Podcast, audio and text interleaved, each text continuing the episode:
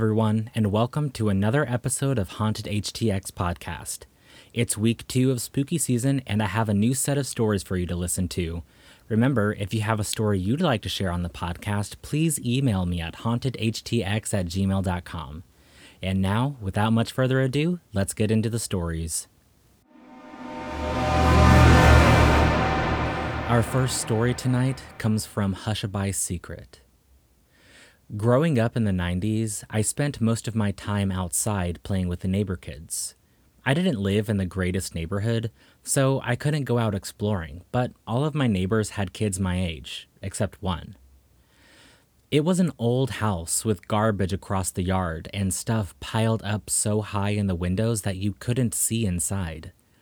The only noticeable objects were an old Barbie camper and a teddy bear with a missing ear. I knew there was someone living there because their ugly, and I mean ugly, red Chevy car would leave the driveway right at noon and wouldn't come back until about 9 p.m. One night it came back, and the next day there was a boy standing in the yard shouting and waving at me. I was playing in an old dip in my backyard where a tree had been cut down when I saw him. I remember being confused, but I was a kid and was excited to meet someone new that was my age.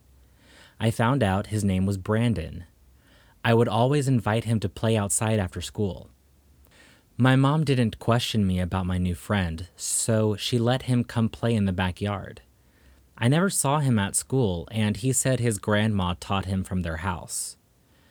I didn't want to play with the other neighborhood kids as much as I wanted to play with Brandon. So the two of us formed our own little group and we played in that dip in my backyard. Nobody really questioned it until I told my mom that I wanted to have school at my house like Brandon. She finally asked me where I met Brandon, and I told her he lived in the dirty house on Harrison. I remember the look on my mom's face being confused and concerned at first, but then she laughed in my face and told me I was being ridiculous. Brandon was my imaginary friend because nobody had lived in that house since the 70s. I got mad at her and said that I would prove that Brandon was real and that he would be outside the next day. But he never showed up. I waited for him every day, but I never saw him again. Eventually, we moved across town into an apartment, and I made new friends and forgot about Brandon. But a few years ago, I felt nostalgic and decided to go for a drive through my old neighborhood. Not much had changed, and seeing the old neighborhood made me happy and brought back a lot of fun memories until I passed the old house. It was obviously abandoned, but after all these years, the old Barbie camper and the teddy bear with the missing ear were still in the window I saw that and laughed at how I'd stuck to the idea that my imaginary friend was real until I saw my ball. An old ball with my name written on it in big black ink was clearly visible from the window. The rainbow colors made it stick out like a sore thumb. I'd lost that ball around the time I had first met Brandon. Maybe one of the neighbor kids had stolen it years ago and had hidden it away, and I was just now noticing it. Maybe Brandon was a figment of my overactive childhood imagination. Or maybe there was someone watching me back then, and I was too innocent to see anything else other than a new friend. Thinking about it now does creep me out, but more than anything, I wish I had answers. If he really was real, if he was another kid playing a prank, or if he was a lost spirit, and it bothers me that I'll never have the answers, but I'll always have the memories. As creepy as the memories are, they do make me happy and pique my curiosity. This story comes from Big Pappy 6673. Saw something lurking in my closet this morning. This morning, I had the most frightening experience of my life. Just to put a setting in place, my room has a bed in the middle against the back wall, directly in front of my closet. Anyway, back to the story. I woke up with a sweat around 2 a.m., thinking it was too hot. It's getting hotter in Australia. So I got up to turn on my fan. I felt paranoia, as anyone would feel walking across their room at 2 a.m., but something was strange. Something was watching me. I don't know where from, but I thought nothing of it. I put quiet music in my Google Home and went back to sleep. I woke up maybe at 3:50 a.m. again, still sweating. This was strange as I just turned on my fan. My music had stopped. My Google Home was showing the sign that it was trying to connect to the Wi Fi. I realized I was too tired to move, so I shifted my eyes to in front of me to reveal my closet and to see someone staring at me with a flat expression. I squinted my eyes to see if I was seeing clearly, but as I realized I was in reality and everything was real, it realized I was awake. A flat expression shifted to a large smile. I got up in my bed to get my fight or flight instincts ready, but by the time I lifted myself up, the noise of something falling came from my closet and the doors closed. My Google Home connected to Wi Fi and blared my music loudly. My parents walked into my room and said, What's going on? What was that noise? I explained everything and they believed me. We ended up moving my mattress onto the floor in my parents' room. Anyway, now it's been about 10 hours since this experience and I'm still shocked and confused. What if I never woke up? Was the sweat a warning sign? Why was my Wi Fi disconnected from my Google Home and then reconnected when the closet shut? If anyone has a similar experience, please help me out. I'm scared to go into my room now. I know it's easy for me to see stuff, but it reacted when it knew I was awake. So something is not right. This story comes from No School 7616. Don't use Ouija boards in dorms. In the fall of 2018, I started my freshman year of college. To preface, the dorm building I moved into was a renovated seminary building, aka a school where men would go when they wanted to become a priest, on the banks of the Mississippi River. The seminary school was originally built in the early 1800s but closed years later and my college purchased it in the 90s. They renovated it and then opened it in the early 2000s, dedicating the campus to fine arts students. The dorm hall was one of three buildings on campus. The building's first floor held classes and the dining hall, and the second and third floors were the dorm rooms. This meant my 8 a.m. was literally an elevator away. Total plus. The dorms were suite styled, so I had roommates two suite mates, a living room, a kitchenette, and a bathroom. I am sorry this portion was so long, but the details are important. Upon moving in, things were normal for the first couple of days, but then weird things started happening. My decor started falling off the walls, even though my roommates and I all used the same command strips most notably being my wooden cross I hung up next to my closet. I would hear running and the fridge slamming outside my room when I was certain my roommates had all gone to class. I would nap and wake up to my room door being open when I knew for a fact I shut it and you needed a key card to the room to open it.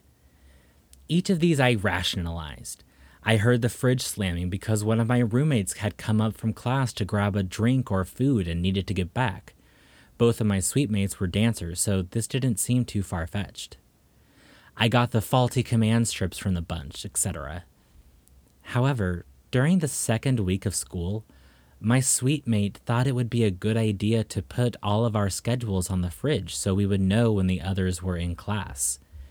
This was when I realized that the times I had been hearing the fridge slam shut and running, I was in fact the only person in the room. I even asked my roommates if they had come back, and they said they hadn't. That night started a week long streak of waking up in the middle of the night with panic attacks. I would wake up around 3 a.m. feeling like someone was pushing on my chest and I couldn't move or breathe. One of the nights, the last, was so bad. Once I was able to move, I ran to the bathroom and sat under cold water and called my mom bawling not the kind of call she thought she was going to get from her college freshman at 3 a.m. The next day, when my roommate got back from class, she told me about a student she overheard wondering what students had moved into our dorm room number because she wanted to talk to us. About half an hour later, this really petite girl shows up at our dorm room asking if anything weird has been happening all while staring intently at me.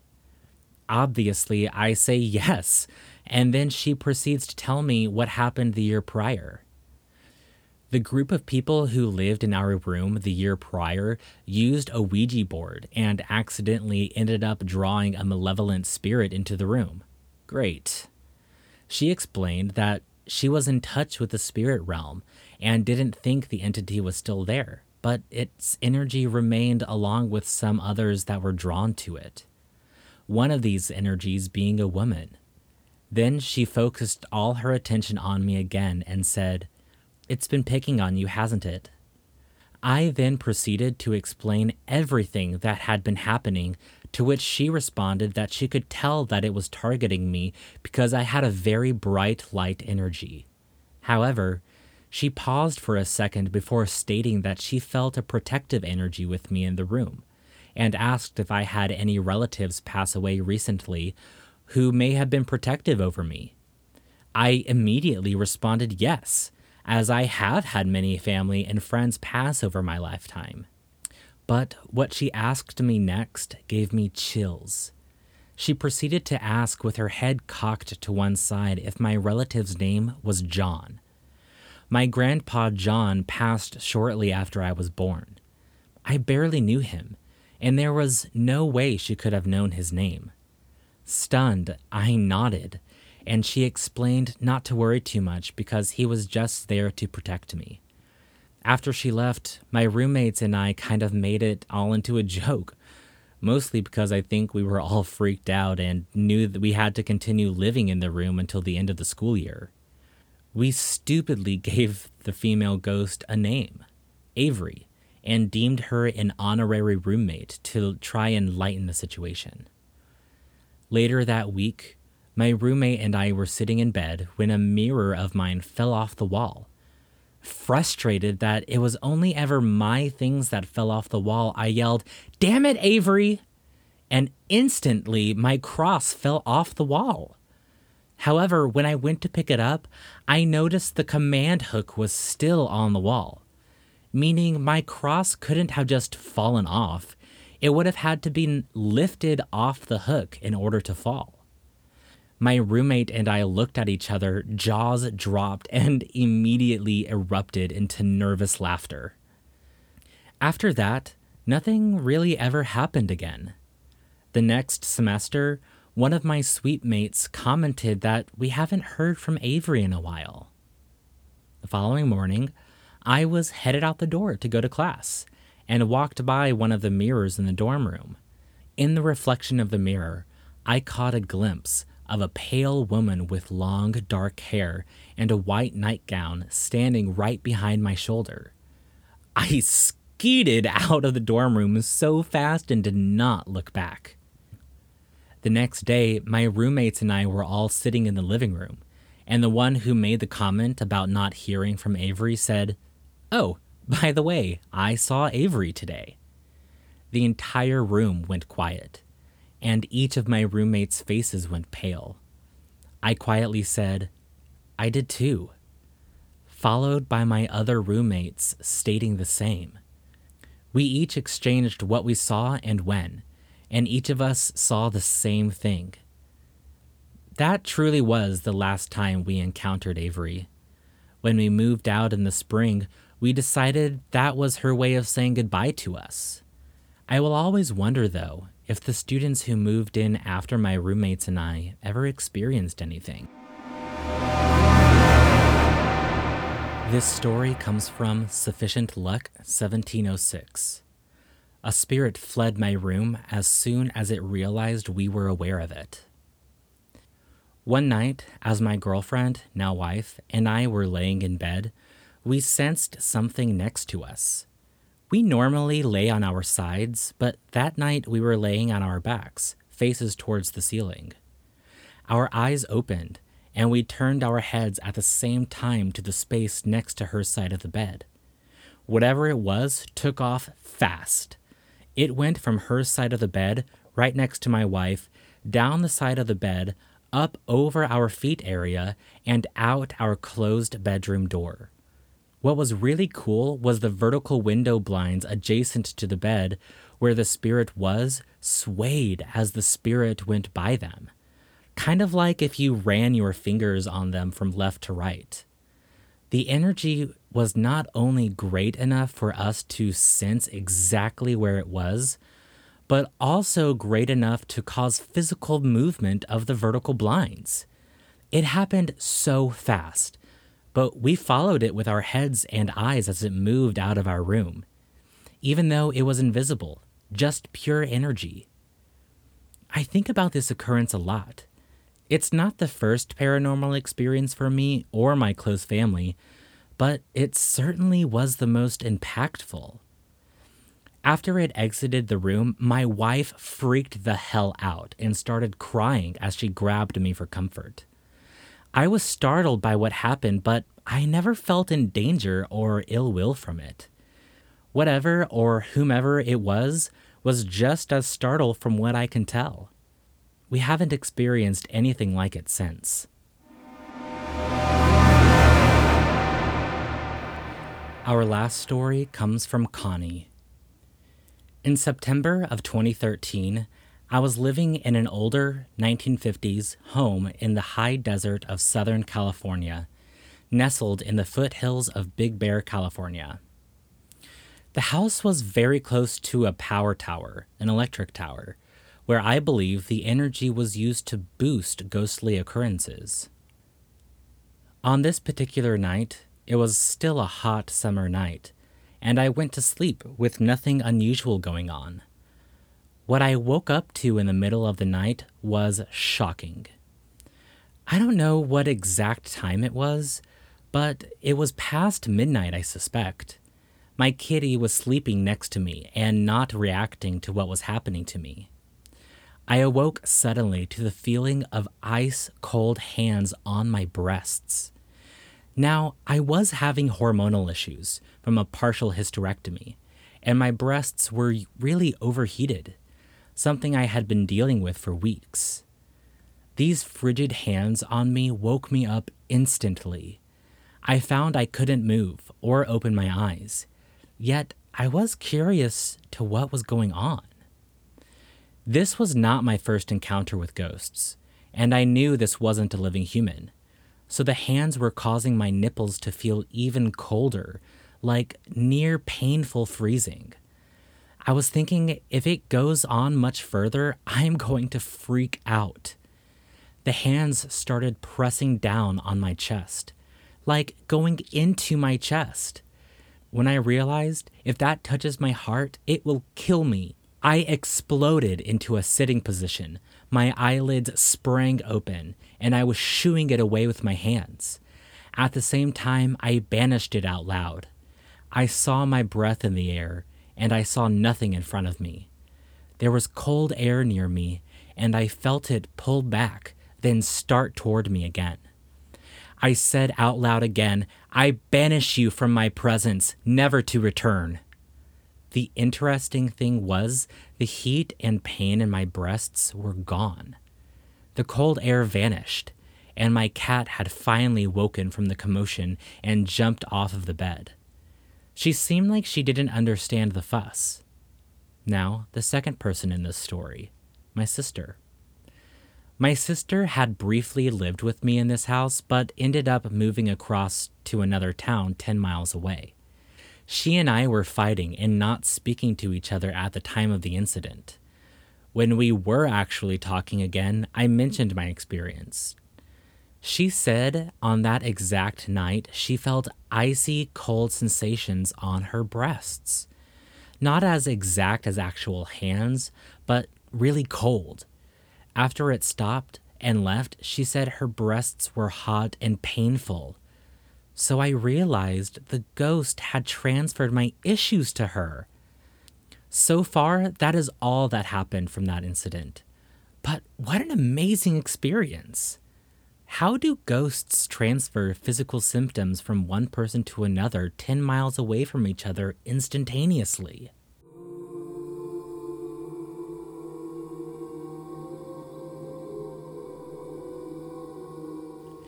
Thank you for listening to this episode of Haunted HTX Podcast. I want to thank Hushabye Secret, Big Pappy 6673, No School 7616, Sufficient Luck 1706, and Connie for letting me read their stories. And as always, to Oscar for the intro music. If you have a story you'd like to share, please email me at hauntedhtx at gmail.com. And don't forget to like and subscribe so you don't miss the next episode. Also, if you're on Apple or Spotify, please leave a five star rating and a positive review so that more people can find us. That's it for right now, but I'll see y'all next week for week three of spooky season. Bye, y'all.